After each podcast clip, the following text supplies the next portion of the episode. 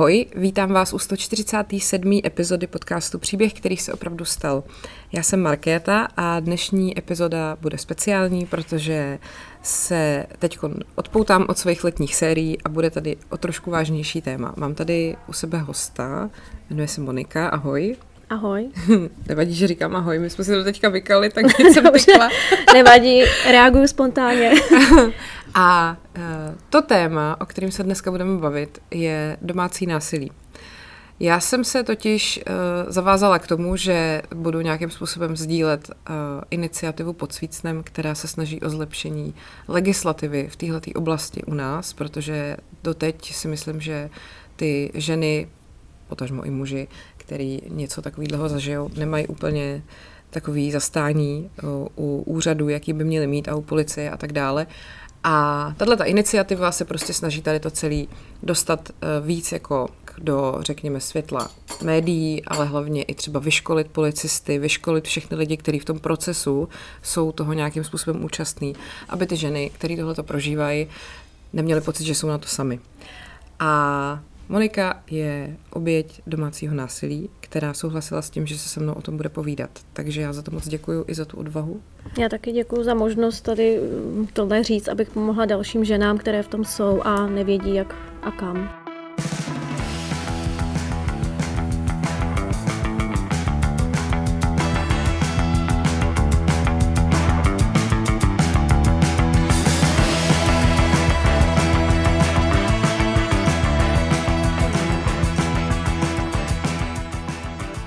Protože se to teda jmenuje příběh, který se opravdu stal, tak mě ten příběh zajímá, tak jak to vlastně celý začalo. Tak začalo to tak, že jsme se seznámili na chatu s mým bývalým manželem a mě bylo nějakých 21 let.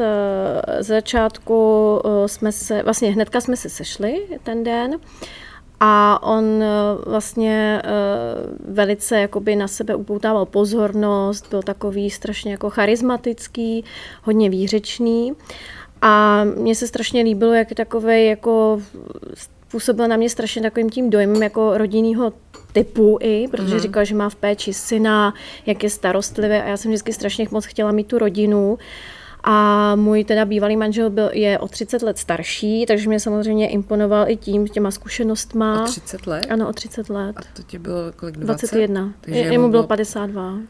A ne, ne, ne, nepřišlo ti to jako Nepřišlo, zvláštní. protože moje mamka s tátou jsou o 25 let, Aha, jasně. takže říkám, nepřišlo mi to vůbec nic, mm-hmm. jako přišel mi starší, ale vzhledem k tomu, že jsem to opravdu měla doma, tak jsem vůbec to nebrala, že tam je něco jako, mm-hmm. je, jako špatně. Mm-hmm. No a on vlastně, jsme se takhle scházeli párkrát a rychlý bylo to teda, že jsme se k sobě, nebo já jsem se k němu strašně rychle nastěhovala, vlastně mm-hmm. během měsíce a půl. Mm-hmm. A začali jsme vlastně spolu žít. V eh, začátku eh, všechno, celý měsíc, co jsem s ním vlastně byla, bylo všechno strašně dokonalý. On vlastně byl úžasný, úplně vařil, uklízel. Já jsem si říkala, tyjo, jsem našla svou vysněnou lásku svého muže, eh, svého muže, svého života. A co na to říkali, co na to říkali vaši? Moje rodiče, jakoby, protože moje mamka má, jakoby, když to řeknu, schizofrenii a opravdu je hodně na tom špatně. Hmm. A můj otec vlastně da, taky narcista, takže oni se nikdy nezajímali jakoby o mě. Jo. Takže hmm. jako jim to vesměs bylo jedno. Hmm. Jo, takže vlastně tam žádná podpora, opora nebyla ani v dětství, ani v dospělosti. Hmm.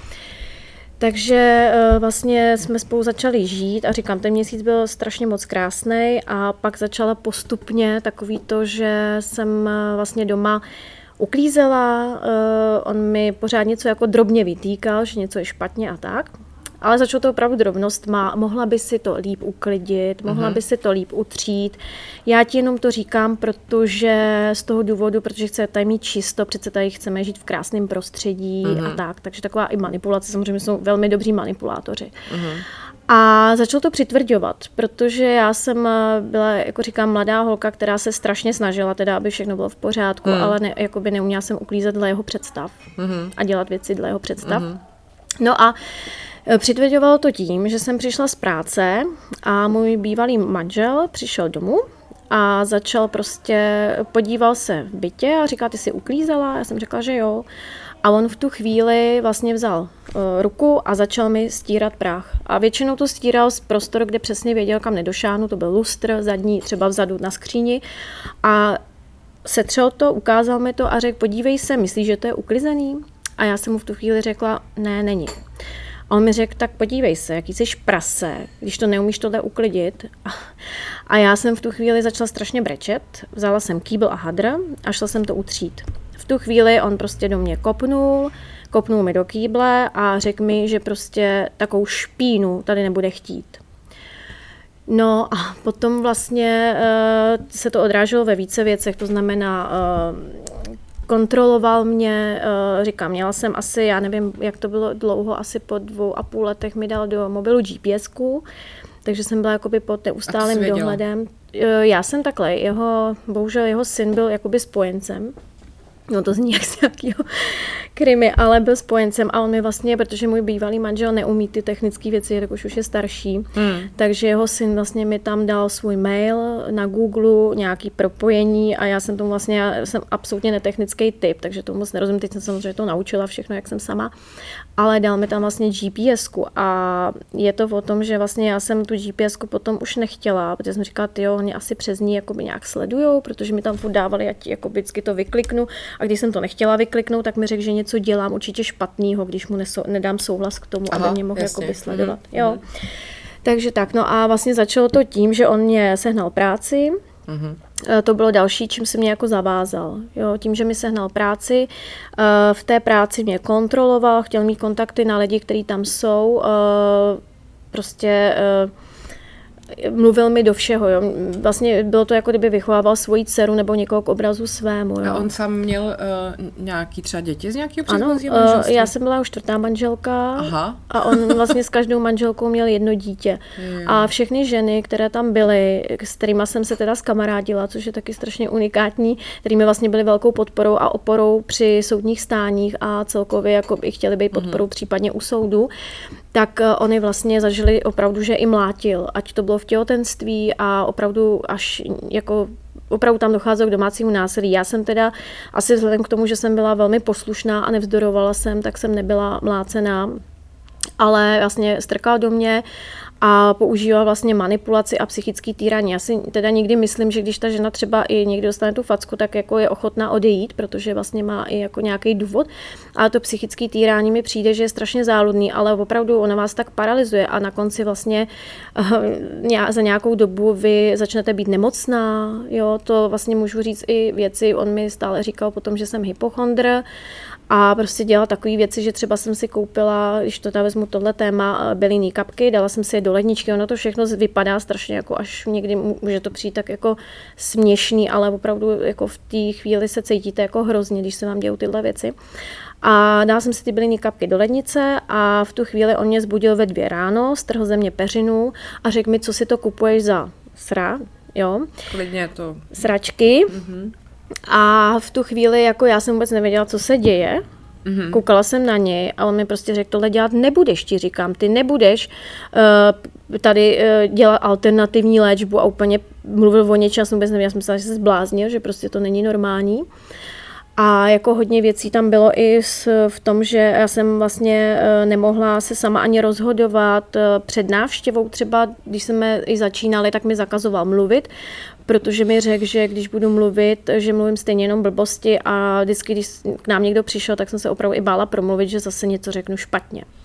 A mělo to i takový to B, takový to, uh, že to bylo vyvážený nějakým tím jako ano. hezkým chováním mm. z jeho strany? Byl tam cukr, byč, právě tohle je strašně jakoby těžký, jak říkám, v tomhle strašně spočívá i závislost oběti na tyranovi, protože vlastně tam probíhá chemická reakce, vy vlastně jakoby je to, dá se to přirovnat teda k droze, závislost na droze, protože když vlastně i opouštíte potom pa, toho partnera, tak se divíte, že najednou vám jdu strašně moc emocí a cítíte se opravdu jako strašně špatně, jo? takže mm. tam opravdu je taková k tomu závislost a bylo to vyrovnaný tím, že třeba on na jednu stranu byl na mě zlej v tu chvíli, řekl mi třeba, eh, já nevím, hodně to bylo o tom teda úklidu, o kontrolování a pak hodně bylo na mateřský, to ještě zmíním, jakoby, jak se to ještě víc jako utužilo, nebo jako bylo to ještě horší.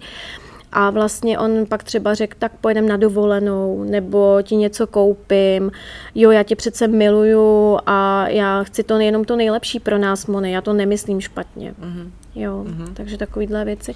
No a potom vlastně, eh, když jsme, když vlastně jsem, já jsem strašně moc chtěla dítě a on mi řekl, že teda, eh, že na to teda starý a nechtělo se mu začátku ale bylo tam hodně teda, co tam bylo jako fatální, co je v těch stazích a to bylo, jak jsem říkala, jakoby gaslighting, to znamená, mm-hmm. že já jsem třeba něco viděla a cítila a řekla jsem mu to. A on vysvětlil, že je to A jinak. on řekl, že to je prostě jinak mm-hmm. a že to vidím špatně mm-hmm. a že mhm. já jsem nějaká divná, že to vlastně neřekl vůbec a co já zase z toho dělám velkou mm-hmm. bublinu mm-hmm. a mhm. tak. Případně třeba šel a řekl mi, hele Moni, tady máš eh, na kohoutku vodní kámen, podívej se, jaký jsi prase. A já jsem se na to podívala a normálně ten vodní kámen tam nebyl, mm-hmm. ale jak jste úplně to, tak najednou ten vodní kámen vidíte, říkáte si, a přece to asi nebude úplně dobře umyté. Jo, že prostě to tam vidíte a jdete to vypucovat mm. a on prostě, nebo, nebo vám řekne, mm, byl tam i trošku takový doznání, to bylo zajímavý, on vám třeba řekne, uh, srovnej uh, poličky nebo něco udělej, a já jsem třeba přišla k té poličce nebo k šuplíku a koukám na něj a ten šuplík byl srovnaný. A tak jsem za ním šla a říkám, proč mi říkáš, ať srovnám ten šuplík, když je srovnaný.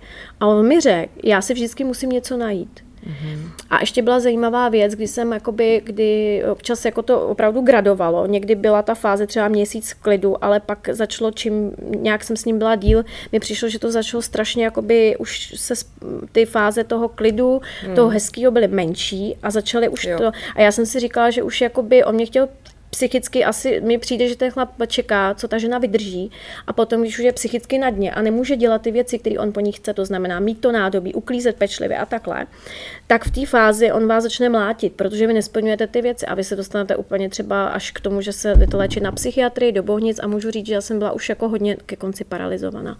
Hmm. A co třeba, mě by ještě zajímal ten moment, kdy vy jste se teda vzali, to bylo mm-hmm. po jaký době? My jsme se brali až po Valince, kdy se narodila dcera. Mm-hmm. Takhle, ono to, ta mateřská byla jakoby hodně, hodně zásadní v tom, že já jsem v tu chvíli, jak jsem měla vlastně tu Valinku, to dítě, tak jsem se začala víc uvědomovat ty věci, co se dějou, protože mm-hmm. vlastně i Valinka asi podvědomí jako to dítě vnímala ty věci, že si třeba trhala vlásky a my jsme vůbec nevěděli, jakoby z jakého důvodu, a ani já jsem to jako nevěděla, protože jsem nevěděla, že se vlastně děje, co se děje, že věděla jsem, že něco špatně, říkám si, on je despota prostě, jo, ale mhm. ne, že prostě tam opravdu prochází to, to psychické násilí. Jo. To ještě mě napadá, mm-hmm. ty si předtím, než jsme začali natáčet, zmiňovala, že vlastně to samé se dělo u vašich. Ano. Takže vlastně ty si neměla jakoby uh, nějaký srovnání s nějakým normálním vztahem, ne. protože si tohle to znala z domova, takže si předpokládala, hmm. že takhle to chodí všude? Hmm. Nebo měla si třeba kamarádku, která by ti řekla, hele, tohle není jako normální? No, jako, jako je pravda, že on mě se snažil už začátku odstřihnout od mých přátel. Hmm. Jo, a kamarádek jsem moc neměla, jenom nějaký ze školy, ze základní školy. Hmm. A bohužel i jedna moje kamarádka je v domácím násilí a jako, jako jak říkám, já to snad nějak mám i okolo sebe. Ale jako když mi řekli, že to je špatně, lidi samozřejmě říkali, Mony, jako to, proč to dělá, jak to špatně, ale ho, mnoho lidí se bálo a hlavně spousta jeho přátel byli všechno jenom jeho přátelé. Mm-hmm. Takže já jsem vlastně v tu chvíli neměla žádný přátelé, podpora od rodiny nebyla a je pravda, že já jsem třeba uh, jakoby v mý rodině zažila to, že můj otec velmi uh, jak, jak brutálně vlastně byl mojí mámu a psychický týral. A jelikož můj bývalý manžel mě vlastně brutálně nebyl, tak pro mě to bylo takový, jo, jako, že jsem lepší. si řekla, že vlastně jako, že to je jako lepší, že když do mě strká, ponižuje mě a uráží mě, kontroluje mě a nenechá mě vlastně dechat, jakože opravdu jsem byla v takovém vězení, takže vlastně všechno, jakoby, ale, ale on mi přece neublížil, on mě přece mm nedal tu pěstí, on mě nebouknul. Ale je pravda, že jednou už, kdy jsem uh, zkusila se vzdorovat, kdy mm. už jsem se jako naštvala mm. A řekla jsem mu jednu větu, která ho velice zasáhla a to bylo to, že on mě v jednu chvíli po mně zase chtěl nějaký srovnání poliček a další věci, ať uklidím a já jsem v tu chvíli řekla dost, ne.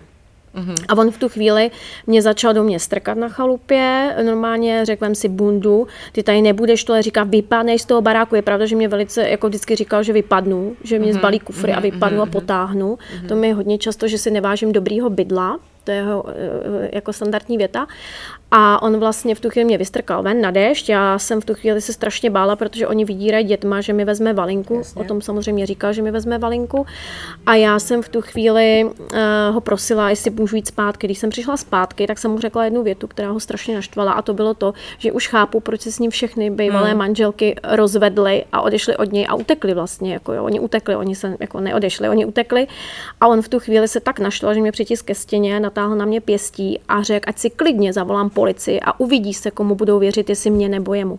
Já jsem se v tu chvíli rozklepala a odešla jsem do pokoje, protože jsem se strašně bála a je by to viděla malinka, nevím, jestli byla to přítomná, protože jsem v tu chvíli nestačila vůbec sledovat, kde je. A bála jsem se strašně tu policii zavolat, ačkoliv je malý, aby tam prostě nebylo to, ale hlavně kvůli tomu, že mi nikdo neuvěří. A to, když jste se seznámili a ty, se, ty jsi jako zjistila, že on má za sebou už tři manželství. Mm-hmm. Nebyl to takový nějaký jako červený praporek? praporek ano, jako říká že... se, že by to měl být červený praporek, ale já jsem v tu chvíli, on ze sebe udělal strašného chudáka. Jasně. To znamená, první manželství mi nevyšlo, byl jsem moc mladý a ona byla pěkná megera.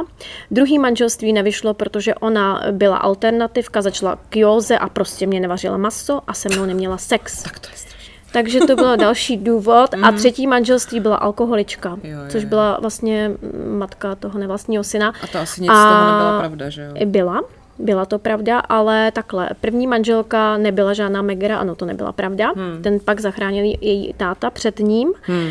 a když byla malička uh, Jana, jako jeho dcery jsou úžasný, musím říct, hmm. a vydáme se a máme propojený vztah. Hmm. No, druhá manželka ano, jako inklinovala, ale já mně přijde, že jakoby k tomu, že eh, třeba měla ráda, jakoby dobře, nechtěla třeba jíst maso nebo jedla ale méně, to trestný, ale to není prostě trestný.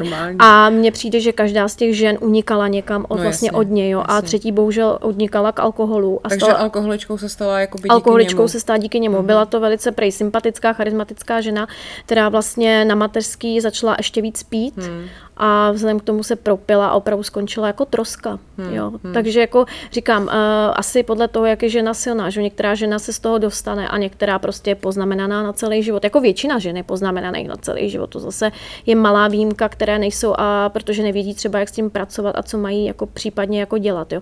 A hmm. nejhorší na tom je právě, když si vezmeme ty instituce, ty střídavé péče, protože oni stále jsou v kontaktu s tím letím člověkem a nabízejí nám, což je nejhorší, poradenství a poradny dny, aby, aby jsme dokázali komunikovat s tímhletím člověkem, což mm-hmm. není mhm. absolutně možný. Mm-hmm. Tenhle ten psychopat z vás tam akorát eh, jakoby buď čerpá informace, oni se ji učí, oni se ji učí, oni prostě to, co uh, vlastně probíhá, oni se učí od těch psychologů. Mm-hmm. Jo, já mhm. říkám, manželskou poradnou jsem prošla, bylo to mm-hmm. taky velmi zajímavé. Takže uh, jako učí se a dál vlastně pokračují a jim to úplně jedno a hmm. říkám, tak pomoc jakoby těm ženám v této fázi jako je strašně složitá, hlavně hmm. příklad instituce. A no. kdy, kdy ti došlo, že to takhle dál nejde?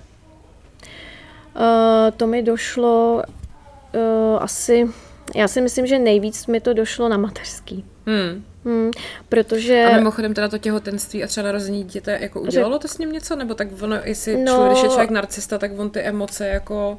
Nemá. On, on řeší sebe, ale no, jako no, lidi no, no, okolo no. moc nezajímá. On že? vlastně to má tak, že on, jak to mám říct, eh, on se třeba jako ve své dceři vidí, že je mu podobná, takže tam jakoby je to takový to, že oni, oni to neberou tak, jako to, že já miluju svoje dítě, ale to dítě je můj vlastně klon, jako když to tak řeknu. Jasně.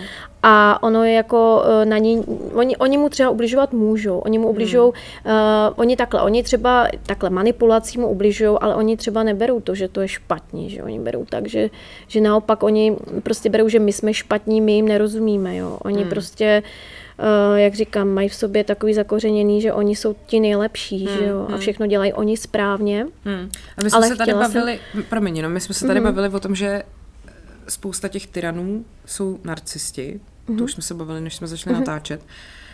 Mě by zajímalo, a je, je to tak, že i jako člověk, jako z, tak to jsou jako psychopati v podstatě, mm-hmm. že jo? Ano. A... Říká se tomu ještě, jakoby oni to mají jako tu, uh, jako narcistická porucha a disociální porucha, mm-hmm. jakoby v psychiatrii. Mm-hmm. A já jsem právě mluvila s psychiatričkou a ptala jsem se jí na tu poruchu. Mm-hmm. A ona mi právě říkala, že vlastně tahle porucha se nedá léčit, jak Jasně. se vždycky všichni myslí, jo, jo, jo. že třeba se dá vylečit, ale dá se léčit třeba úplně v raném dětství, kdyby rodiče byli vlastně ty, ti, který by eh, poslali dítě na nějaký ty terapie a takhle. Mm-hmm že většinou, když vlastně se narodí do rodiny, kde je to normální, jo. takže ono vlastně vůbec není žádná pomoc. Jako ono totiž, uh, já jsem potom shodou okolností mluvila nedávno s někým a mm-hmm. ten mi říkal, že jako mizivý procento lidí s narcistickou poruchou logicky to jako mm-hmm. u sebe pozná a jde s tím něco dělat, protože už z principu, když je člověk narcista, tak si nepřipustí, že je na něm něco špatně, že jo? No, jasně. Takže opravdu tam by to muselo udělat to okolí, ale těm on samozřejmě neuvěří. A ještě jsme se bavili, abych to uvedla do kontextu, že vlastně člověk, který má narcistickou poruchu, má nějaký trauma z, z dětství, mm-hmm. ale stejně tak ho má i ten člověk, který potom k němu inklinuje, k tomu ano. narcistovi. A tam je rozdíl v tom, že narcista je jakoby ten psychopat a ten druhý je ten empat. A ten psychopat toho empata vlastně jako vysává a totálně k sobě jako zapadají, protože jeden vlastně parazituje na druhým, mm. jestli to říkám správně. Ano, ale je to i o tom, že vlastně eh, my se vlastně s tím psychopatem cítíme jako doma, jako mhm, komfortně. Jo. Mm-hmm. I když vlastně je to nekomfortní prostředí, mm-hmm. tak my mhm. to bereme jako komfortní, protože on nám vlastně dává to, co jsme měli v dětství. Jo. Mm-hmm. A právě to je strašně složitý se od tohohle odtrhnout a vlastně i sama si říct, že to je špatně. Že jo. No jasně, protože když člověk vyrůstá tak, že nemá žádný sebevědomí a sebedůvěru, a všichni mu říkají, že je na nic. A pak přijde někdo, kdo uh, mu dá takový to ochranný křídlo a řekne mu, že tady se mnou, jako je to, tady je to správně a vlastně ho mu nějak trošku řídí ten život, tak ten empat má pocit, že tady jako je k něčemu dobrý a že uh, tohle je to jediné, čeho on může jako dosáhnout. Hmm. Že jo? Tam právě strašný nebezpečí je v tom, že vlastně my i pro pocit chvilky nebo nějakého týdne, 14 dnů, hmm. kdy se k nám chová hezky, hmm. vlastně snášíme třeba hmm. měsíce toho, že nás ponížuje, uráží Protože a najednou přijde ta... Zasloužíš, ne? Ano, Určitě, pocit viny. To je charakteristický, že oni dávají velký pocit viny a vy si myslíte, že to je vaše vina. Oni to umí Jasně. tak zaobalit, že Jasně. si myslíte, že to je vaše vina, protože vy vlastně už v tom žijete i jako malý dítě, takže Jasně. vlastně už to máte jakoby k sobě daný. Ale tam je důležitý to, že vlastně jak máte tu fázi, kdy je na vás hodnej, tak vy se cítíte strašně hezky a ten pocit prostě vy ho jako chcete. Mm-hmm. Jo, a i za cenu toho, je to. ano, je to právě závislost, hrozně velká závislost na tom člověku. Z tohohle důvodu je to i, jako říkám, eh, je to strašně moc jako emoční, emotivní závislost eh, na, na tom, eh, že chvíli je vám prostě hezky. No. Hmm. Mě právě ta jedna známá, která mi o tomhle vyprávěla o vztahu s narcistou, říkala, mm-hmm. že že je to jako závislost na heroinu a že mm-hmm. prostě je hrozně těžký si od toho vlastně jako odvyknout a že to prostě trvá strašně mm. dlouho. Ačkoliv jako racionálně člověk ví, že mu to ubližuje, tak strašně trvá, než mu to dojde i emocionálně a než se od toho jako hmm, Tam jsou vlastně fáze, když můžu zmínit ty fáze, tak vlastně z začátku říkám, je to takový, že vy se cítíte strašně na dně, úplně máte potřebu zase mít eh, vedle sebe toho narcistu a chybí vám to, jo. Potom nastanou fáze, kdy vlastně už to jakoby třeba tuhle fázi překonáte, vyčistíte se uh-huh. a nastává další fáze a to je to, že neumíme být sami. My najednou zase toužíme po té lásce a znova opět hledáme. A my už jsme jakoby, jak se říká, tak jako takový eh, jakoby předžvíkaný pro dalšího narcistu uh-huh. a věč, ve většině případů se na nás chytí další. Ten další vlastně pokračuje to samý a než my vlastně z tohohle jakoby jdeme pryč, pokud se dostaneme do fáze, kdy sobě začneme pracovat a jdeme pryč od těch vztahů a začneme vlastně si uvědomat svoji hodnotu. Říkám, je to proces eh, těch vzorců a přesvědčení změnit, samozřejmě i své myšlení, ale pak nastává ještě další fáze, kdy začneme mít normální vztah, a my v tom vztahu vůbec neumíme jako, eh, jo, a neumíme vůbec přijímat lásku protože v tu chvíli jako my si myslíme, ano, a my si jako, hlavně jasný. myslíme v tu chvíli, že to je jenom hra, že mm-hmm. zase nám lže mm-hmm. a jako můžu říct, že jsem teď zažila právě fáze ve vztahu, kdy jsem si, kdy jsem strašně moc měla myšlenek na obvinování, uh, nevěří, nevěřím nikomu a hlavně i takový to, že my máme potřebu, kterou si člověk musí strašně v sobě uvědomit, závislost na adrenalínu. Mm-hmm. My, jak jsme s tím psychopatem, tak vlastně máme v sobě nastaveno, pokud jsme sami, ale pak v tom stavu se nám to zase probudí ty věci. Jo, když jsme sami, jak si myslíme, že jsme v pořádku, mm-hmm. a tam je závislost na adrenalínu, že vlastně my v té fázi jakoby potřebujeme akce. Mm-hmm. Jo, a, a jsme schopni i potom je začít vyvolávat, uh-huh. aby, se, aby jsme se zase cítili dobře. Takže tohle je třeba taky dát, jako odstranit a dát uh-huh. pryč, aby jsme se opravdu dostali do toho, jak by měl fungovat normální vztah, kde by vlastně měl být přijímáno a dáváno stejně a ten muž by si ty ženy, samozřejmě poznáte, že jste už jakoby vyléčená, vyčištěná a jakoby v pořádku, kdy ten muž vám začne jakoby dávat podporu, uh-huh. začne prostě vám dávat tu lásku a vy víte, že jste udělala velký kus práce na sobě a kus cesty cesty, že prostě váš život se mění. Mm. A je to strašně krásný. Je krásný jakoby najednou stát sama za sebou, nebýt závislá. Jo? A jsou tam různé věci, které jsou strašně jako zajímavé.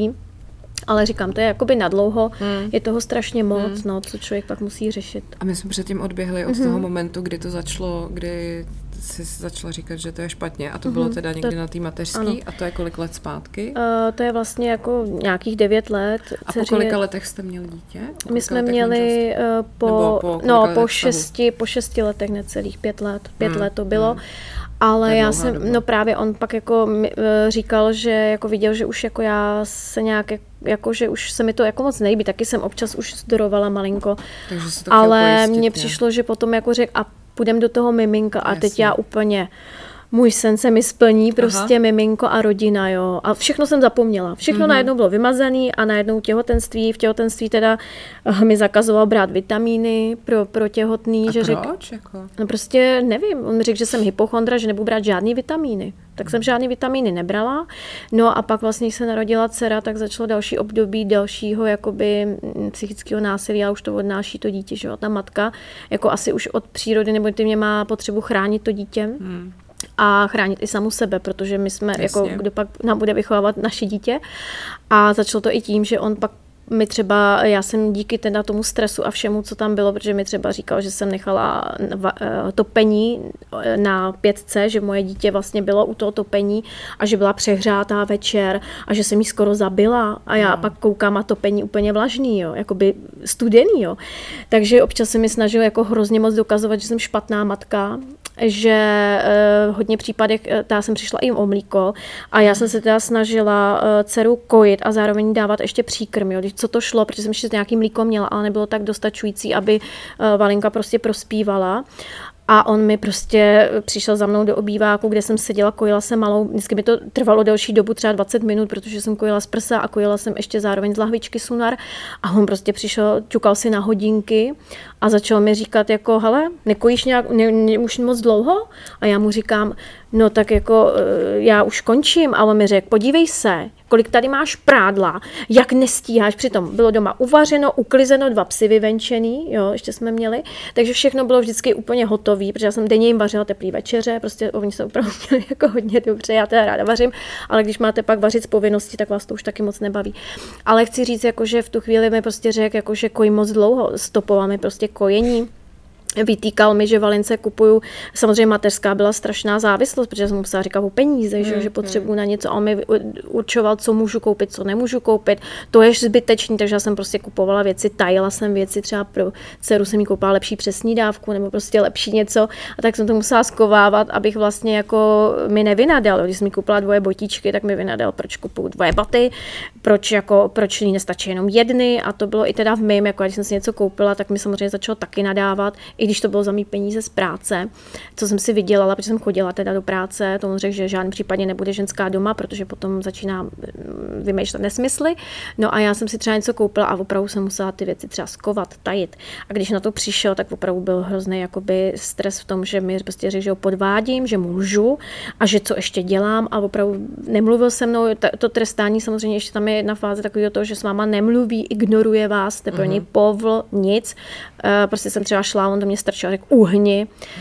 A pak tam ještě bylo jako hodně zásadní to, jak mi třeba zakazoval opravdu s Valinkou chodit i na hřiště. Kontroloval mě, že denně, jako kdy jsem byla, co jsem byla. A když jsem třeba mluvila o tom, že jsme byli s Valinkou na hřišti a že jsme prostě si užili den, tak on mi řekl, zmlkni, mě to nezajímá ty jenom mluvíš o takových věcech, jsi čím dál blbější na té mateřský, prostě uh, máš se tady zajímat o politiku, o jiné věci a ne tady řešit dítě a že jsem hloupá, to jsem slyšela teda hodně často, že jsem hloupá, že jenom mě říkat, že se za mě stydí, že už se mnou nikdy nebude chodit. A dokonce mě i zkoušel z historie pravidelně. Takže já jsem třeba něco nevěděla o druhé světové, první světové válce a on se mnou za to nemluvil třeba dva dny, že jsem hloupá a že mě nikdo nebude brát do společnosti, protože nevím, kdy, kdy třeba, nebo kdo byl ve skupině Antropoid. Říkám to, zní, si, to je úplně absurdní. Pamatuju, no a jako opravdu tyhle ty věci a pak třeba, jako jsem chtěla jít s kamarádkou na hřiště, tak on v tu chvíli mi řekl, a mám něco k večeři a já mu říkám, no dneska nemáš něco k večeři, tak v lednici je jídlo, tak si něco vezmi. A on mi řekl, On otočil se, prásknul lednicí a řekl, aha, takže ty ode dneška přestáváš vařit, budeš chodit jenom s kamarádkama, budeš chodit chlastat. A já úplně na koukala a říkám, ty jak jsi dítětem na hřiště. Hmm. Takže vlastně opravdu vždycky z nějakého věci vznikla fatální problém a vina na mě, že já jsem hmm. ta špatná. Hmm. A musím říct, že já jsem pak šla ven a už se mi vůbec nechtělo být ani venku s tou kamarádkou a chtěla jsem jít prostě domů. Opravdu to bylo stra- jakoby, jako hodně špatný. A on vždycky říkal, doma u nás my tady máme svoje a to, co je venku, je nebezpečí nebo je špatně. Prostě Aha. za naším Prahem jsme jenom my, jo, až takovýhle, jako víme, já jsem třeba v nějaký sektě. A mývali jste nějaký třeba návštěvy, nebo nějaký uh, teda... Návštěvy jsme měli, jakož můj bývalý manžel jakoby je trošku známá osobnost, tak eh, jsme samozřejmě měli lidi, kteří byli významní, protože on potřebuje lidi, kteří jsou významní a kteří mu pomáhají, že on se nebude zabývat člověkem, který pro něj nic nedělá, nic neznamená. To on mi i kolikrát říkal, lidi pro mě musí pracovat, lidi pro mě dělají. Je jo? Takže uh, vzhledem k tomu, že on takhle smýšlí, tak má vždycky lidi okolo sebe, kteří mu jsou prospěšní. Není to mm-hmm. kamarádství, něco přátelství, tam to neexistuje. Mm-hmm. Teď mám z tebe prospěch, tak teď se s tebou bavím, teď jsem s tebou přítel. Jakmile z tebe prospěch nemám, jdi do háje, zapudí toho člověka, je mu to úplně jedno. Uh, říkám, jako hodně, hodně lidí využívá pro svůj prospěch. No. A hodně manipuluje prostě s lidma okolo a myslí si, že vlastně nemá strach. Že? K tomu ještě teda bych mohla zmínit kleptomány, že vlastně uh, všechny svoje manželky i mě učil krást. A já, no a i když vzhledem k tomu, že jsme měli dost peněz a nepotřebovali jsme to, tak mi prostě, uh, prostě chtěl, abych něco vzala. Já prostě k tomu mám strašný odpor a Aby prostě... jako, jak to jako vysvětlil, nebo... Jako... On prostě, já jako ani on to nemyslel. To... Já jsem třeba pak jednou jakoby na něj spustila a to mi začal říkat, že já jsem, protože oni většinou to, co jsou oni, říkají, že jsme my, jo, takže jasně. ty kradeš, ty jasně, podvádíš, ty jasně. seš kurva, když to takhle můžu říct, jo, a tak. A vlastně on v tu chvíli jakoby řekl, ty kradeš a já mu říkám, hele, ty mi tady máš co říkat, jako, a on mi řekl, takovou, jako to je trošku až směšný, mi říká, no já jsem jenom včera ukradl kinder vajíčko. A já říkám, Pardon, to a já říkám, aha, tak jo, tak dobrý tak to není nic špatného. A jo, ale musím říct, že opravdu on po mně chtěl třeba, abych ukradla prostě v Baumaxu šroubky za 13 korun a spal mi je do kabelky a já jsem v tu chvíli mu řekla prostě, že to neudělám, ale jak jsem se ho bála, tak jsem si to tam hodila. Ale pak jsem šla k pokladně a tam jsem je prostě vyndala před ochrankou, před všema, tak na mě trošku koukali, ale mě to bylo úplně jedno. Já byla v 8 měsíce a říkala jsem si, to ještě mě někde zavřou kvůli nějakým šroubkům za 12 korun. Jo ale prostě on to chtěl po všech manželkách, prostě aby kradli, protože prostě já ani nemůžu říct co všechno, jo, protože to už, bychom, to už by jako bylo až, až asi moc, ale jako opravdu nebál se, oni nemají strach a jako prostě myslí si, že můžou cokoliv na světě. Jo, jo. Takže. No a kdy se to teda zlomilo všechno? No, jak říkám, takže zlomilo se to na té mateřské, kdy jsem začala pocitovat, že to začíná odnášet moje dcera i, hmm. protože začala mít i afektivní záchvaty. Hmm. A já jsem věděla, že asi, ale pak je, jako hodně, co pro mě bylo strašně velkým impulzem, bylo to, když mi Valinka, moje dcera, která byla malinká, mi prostě řekla, maminko, já tě budu chránit. Hmm. A v tu chvíli jsem si uvědomila, že evidentně je něco špatně a že to dítě to vnímá a že mi řekne, že mě bude chránit.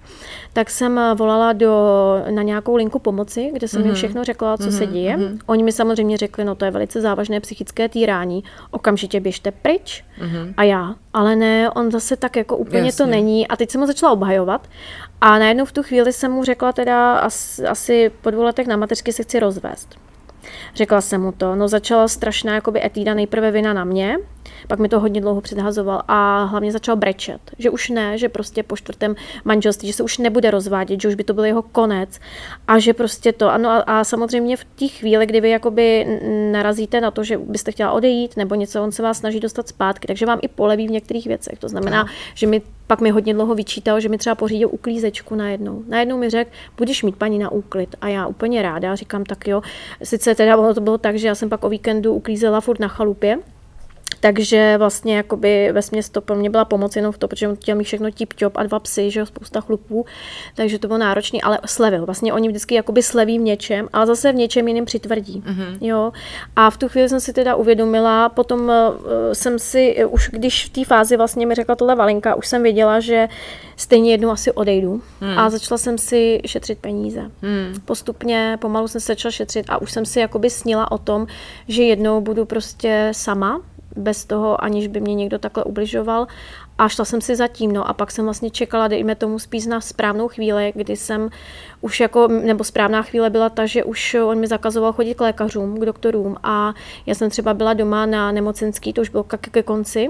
A on mi řekl prostě, eh, řekl svým doktorovi, ať mi nedá vycházky. A já jsem říkala, proč nemám vycházky, jako to mám být zavřená doma celý týden. A on říká, když jsi nemocná, tak budeš prostě doma, ti říkám. A já, a on říká, sedni si tady a mlč. A prostě jsem říkala, ty a to už je konec. Jako já se nemůžu ani jakoby sama vůbec už rozhodnout nad ničím, jo. Hmm. Jako, No a v tu chvíli jsem si uvědomila, že vlastně už jako a k tomu i ten jeho syn teda mě třeba nahrával na telefon, jo, oni prostě byli fakt opravdu propojení. A on mu i řekl jednou, to jsem slyšela právě na chalupě, mu řekl, že já jsem měla jít do bazénu s kamarádkou a on mu řekl v kotelně, kde spolu chodili kouřit, že zajistí to, abych nikam neodjela. Jo, že on vlastně, on vlastně dělal všechno pro to, aby, jako já jsem byla prostě, mně přišlo, jak jsem byla jako nějaká věc, která mu slouží hmm. jenom.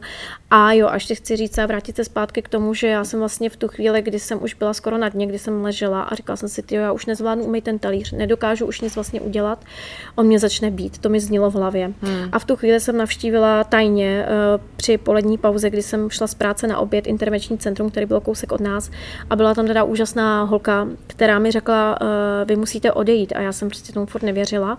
Už mi rovnou řekl, že mi připraví papíry k rozvodu. Já říkám, ne, já se nechci rozvodit, já potřebuji jenom teď poradit, podporu mm-hmm, nějakou. Mm-hmm. A psycholog mi teda všechno objasnil a můžu říct, že jakmile jsem s ním mluvila a všechno mi vlastně objasnil, no ve mně se jako kdybych se probudila z mlhy, mm-hmm. rozsvítilo se mi úplně, začala jsem najednou cítit, najednou vnímat, jako mě přišlo, že jsem byla paralizovaná. A pak jsem přišla domů a normálně, až tak mi to přišlo jak sen, jsem začala vidět všechno, manipulaci, jak se ke mně chová a říkám, ty to nedávám. A jakmile jsem začala procitla, hmm. tak mě začal strašně bolet žlučník a já hmm. jsem začala úplně chřadnout. Říkám si, ty, já už to tady nevydržím. Já hmm. musím odejít, protože já jinak umřu nebo skončím někde už eh, skolabovaná. Prostě samozřejmě jsem objevily panické ataky, jsem měla. Hmm. hmm. A to vlastně souvisí i s tím, že mnoho žen má ty panické ataky a bojí se. A ono to je vlastně tím ta psychická zátěž je hmm. na tu ženu. Jo? Hmm. A vlastně v této těch fázích, kdy jsem byla opravdu na dně, jsem si řekla, že teda uteču. Takže jsem to měla naplánovaný tak, že jsem uh, pobalovala věci tajně pod jídlo z chalupy. Uh, doma jsem třídila věci, protože mi poradili v intervenčním centru vlastně takový ten uh, útěkový plán. Mm-hmm. A já jsem si všechno zabalila, tohle, pak jsem dala vlastně valinku ke kamarádce. Ten den jsem si musela přesně naplánovat. Bylo to teda jeden den, kdy jsem mohla odejít, což bylo teda strašně stresující, protože můj bývalý manžel mi oznámil, že mě bude každý den vozit do práce a z práce, což taky dělal, ale teď uh, cítil, že se něco děje, takže chtěl samozřejmě pak vás nepustí a začne vás tak hlídat, že vy to vlastně ne, vy nemáte jo, třeba ani prostor jo, to udělat. Jo. Jo? A, takže myslíš, že jako tušil, že uh, se chystá? Tušil, určitě tušil, hmm. že já začínám vzdorovat, dokonce si sedl na sedačku tenkrát a řekl mi, já, eh, tobě se, to, do tebe někdo hučí. To by někdo něco říká, protože my jsme úplně blbí, že jo, podle nich, takže nám musí vždycky někdo jasně, poradit, jasně. aby jsme jako měli inteligentní třeba jako nějaký názor nebo tak. No a já jsem v tu chvíli vlastně, když jsem táto intervenční centrum naštívila, tak mi vlastně tam řekla paní, nebuďte hadrem na podlahu, hmm. odejděte. Hmm. Hmm. A já jsem se prostě za, zatrpkla, řekla jsem, odcházím a vlastně jsem eh, naplánovala ten útěk. V pátek jsem ještě volala do asilového domu, kam jsem měla odejít, protože jsem neměla bohužel kam jít teda. Jasně. Takže jsem volala do utajeného asilového domu, kde mi vlastně řekli v pátek, že jaký důvod mám k tomu, jakože odejít. A já říkám, no já prostě a oni a to tak spěchá. A já úplně byla vyřízená a říkám ano, protože on mě neustále kontroluje. Já už se bojím, že se něco stane. A ona říká, vy jste tak kontrolovaná, vy jste pod takovým dohledem. Dobře, tak my vás tady čekáme. Naštěstí bylo místo, protože většina i asilových domů je obsazených hmm. a můžou vás třeba jste na listině, jo, což teda jako je hodně, hodně, jako to si nemůžu představit, že bych byla na listině až za dva měsíce mohla odejít, protože třeba ani pak už odejít nemůžete. No a vlastně v té fázi jsem dceru zabalila, on odešel pryč na chvíli a já jsem vlastně si všechno naplánovala. Hlavně důležité je, co Eh, třeba apelovat na ženy, aby dali vědět o spodu, aby to nebyl útěk a únos mm-hmm. dítěte, takže musíte dát vědět o spodu, což ve směs jako zařídí třeba intervenční centrum, že vám pomůžou mm-hmm. vlastně říct, co máte udělat. Takže vy vlastně eh, zajdete, zavoláte na ospod a potom vlastně jsem volala do školy a vlastně jsem si všechno zajistila, abych utekla. Odešla jsem teda, utekla jsem do azylového domu, jela jsem taxikem s IKEA taškama, vůbec jsem nevěděla, kam teda jedu, protože to byl utajený azylový dům, takže jsem vůbec nevěděla, co bude, vůbec nic, kam, jak to budu mít daleko do práce, jak malinka do školy. Jediné, co bylo vědět, že už prostě chci odejít, že mm. už tam nechci být. Mm. No on se vrátil samozřejmě a viděl, že všechno je pryč a myslím si, že mu i tu chvíli nějak hodně jako i přeskočilo, protože to vlastně už bylo po čtvrtý, že, to, co Hmm, zažil. hmm. No a v tu chvíli jakoby začala těžká manipulace, no. Hmm. A to je třeba právě taky, to jsou, říkám, těch témat je strašně moc, jako ta manipulace potom je jako složitá v tom, aby to ty ženy ustály, ale jako jediné, co radím, okamžitě jednat ve věci dítěte, svěřit si ho, dát eh, ná- návrh na svěření dítěte do péče, nečekat na nic, protože oni vlastně se snaží dostat to dítě do péče a tím zase znova vás jakoby dostat kam potřebují, že i zpátky samozřejmě přes dítě. A je pravda, že já jsem mm, díky tomu, že jsem s ním podstoupila manželskou poradnu a všechno bylo za záměrem dostat dceru do péče, aby mi to Mhm, podepsal, mhm. takže se mně se podařilo díky tomu dostat dohodu Mhm. z něj a protože on si stále myslel, že se vrátím Mhm. a vlastně díky tomu, že, si, že vlastně použijete zbraně proti němu, to znamená to, že si myslí, že jste blbá a naivní, tak to můžete vlastně využít. Mně to teda tak tam skočilo, že to můžete využít vlastně proti němu, že říkám, no, můžete i takhle jako Hmm. potom ho donutit, vlastně, nebo donutit jakoby tímhletím procesem k té dohodě, jo. ale říkám, je to strašně těžký, jako, no. No. No takže to vlastně dopadlo dobře. Dopadlo to dobře, ale stále něco řeším. Jo. A ten rozvod už je vyřízený? Rozvod je vyřízený, po dvou letech on se samozřejmě nechtěl rozvádět, psal odvolání až odvolání na nejvyšší soud, pořád uváděl nějaký různý důvody k tomu, že se nemůžeme rozvést, ale samozřejmě u nás vždycky rozvedou, jo, to už Hmm, jako jasně. nechcete být jeden z druhým, musím říct, tam byla úžasná soudkyně, jako musím říct, že ta rovnou řekla, že nás rozvádí, takže jako, že si myslíte, že vám nikdo neuvěří, tak to není pravda, jo. Ono Hmm. většinou už jakoby ty soudci mají ponětí Hmm. a i psychický násilí je násilí, jo, Hmm. a ono nejen psychický, že vy jste úplně jako, i jako, když do vás strčí a vlastně takhle se k vám chová, tak je to násilí, že. A, a během tady toho celého procesu uh, setkala se s, s nějakou takovou tou bagatelizací ze strany jako jiných lidí, jako prosím tě, to nic není, Mhm. a teď co blbneš a já nevím, teď, si- teď si žiješ hezky a vaš si toho, co máš a všude je něco, takový, takový ty řeči prostě, co normálně... Uh, jako musím říct, že setkala potom uh, mě začaly i jakoby jeho přátelé, asi tak dva přátelé mě začali jako říkat, se vrátím, ať Mhm. neblbnu, Mhm. že přece to nedám, že přece to nezvládnu, mám dítě a mám se dobře jako s Mhm, mým bývalým manželem. A dokonce i potom, jako eh, dá se říct, i ty instituce, že i dokonce manželský poradně pan psycholog jako mě řekl, jako opravdu to jsem jako musela, až jako řekl mi, ať si jdu zkoušet k němu bydlet, vždycky na chvíli z asilového domu a uvidím, jestli nastala nějaká změna. No tak jsem se na něj podívala a řekla jsem mu, že ať si tam jde bydlet sám. Ať si to zkusí a jestli mi tady dá papír, že on mi neublíží, tak klidně, ať mi to podepíše. Mhm. A on mi řekl v tu chvíli, že nic takového neudělá a, a dokonce byl, se ohradil, že co si to jako dovoluju, jako že on je tady ta autorita a že já tady proti němu. No a nakonec to dopadlo tak, což bylo taky vtipný, že jsem věděla přesně, kam zamířit a můj bývalý manžel tam stropil strašně velkou hysterickou scénu a řekl, že se teda chce rozvést. Tak jsem se tak jako postavila a řekla jsem, takže pane magistře, můj bývalý, nebo můj manželi, vidím, že máme stejné, eh, stejnou cestu rozvodového řízení, takže jsme to ukončili, máme z toho to, že se chceme rozvést, tak se tu mějte hezky. A odešla jsem. Jo, takže v tu chvíli vlastně opravdu je potřeba i někdy, nebo v většině případů bojovat i proti autoritám. Hmm. Hmm. A i dokonce, říkám, z úřady, protože i tam je třeba pohrozit a stát si za svým. A prostě oni vidí, jak jste silná a stojíte si za, za svým, oni i, i z vás začnou mít respekt, protože opravdu je to strašně těžké, jakmile jste tam ta chudinka, ta hodná, krotká, Hmm. tak ono jakoby vám to ničemu nepomůže. Hmm, No. hmm, hmm, hmm. Jako ne určitě být nějaká jako v tu chvíli agresivní nebo jako být nějak vzdorovitá, ale umět si s tím prostě poradit. Já říkám, nějak jsem to prostě zvládla. No. Tak to je, to je dobře. Hrozně uh, jako k tomu gratuluju, protože si myslím, že to není, nebo teda je mi jasný, že to vůbec není snadný a že je těžký jako přesně procitnout z toho, z té mlhy a uvědomit si, že tohle není správně. A pak ještě navíc teda se nenechat zmanipulovat a nenechat se do toho zatáhnout zpátky. I přes odpor všech zúčastněných třeba. Hmm. Tak eh, děkuji za, za to, za to vyprávění, i když teda chvílema úplně jsem tady kroutila hlavou, že to snad není možné, že se někdo může takhle chovat. A hrozně často mi teda na mysl vytanulo výměna manželek. Já nevím, jestli... Jo, dívala jako jsem tam, se dřív, tam no. tolikrát jsou ty případy těch chlapů, který na tu ženskou jako po ní vyžadují, aby denně desetkrát uklízela, kontrolují jí tam přesně takový ty, jestli vytřela a to. A vlastně vždycky jsem se tomu smála a říkala jsem si, že jsou jako magoři ty lidi, ale vlastně teď, když to poslouchám, hmm, tak hmm, jako hmm. to je normálně, tam prostě přesně ukazují, co v těch domácnostech jako je asi běžný, ale zároveň to už není normální, že není to jako správně, jakože tam asi taky se budou hmm. dost často jako objevovat takovýhle typy hmm. tyranů, který prostě tohleto No, ono, ono jako máte ještě, oni jsou, že narcista a narcista, eh, jak se říká, někdo má víc inteligence, někdo méně inteligence. Mm-hmm takže pak jsou víc inteligentní, kteří umějí všechno jakoby schovat taky, že jo, před eh, policií a tak, no a pak jsou takový prostě jako magoři, kteří opravdu tam začnou i mlátit, jako přesto, že tam je policie. Hmm,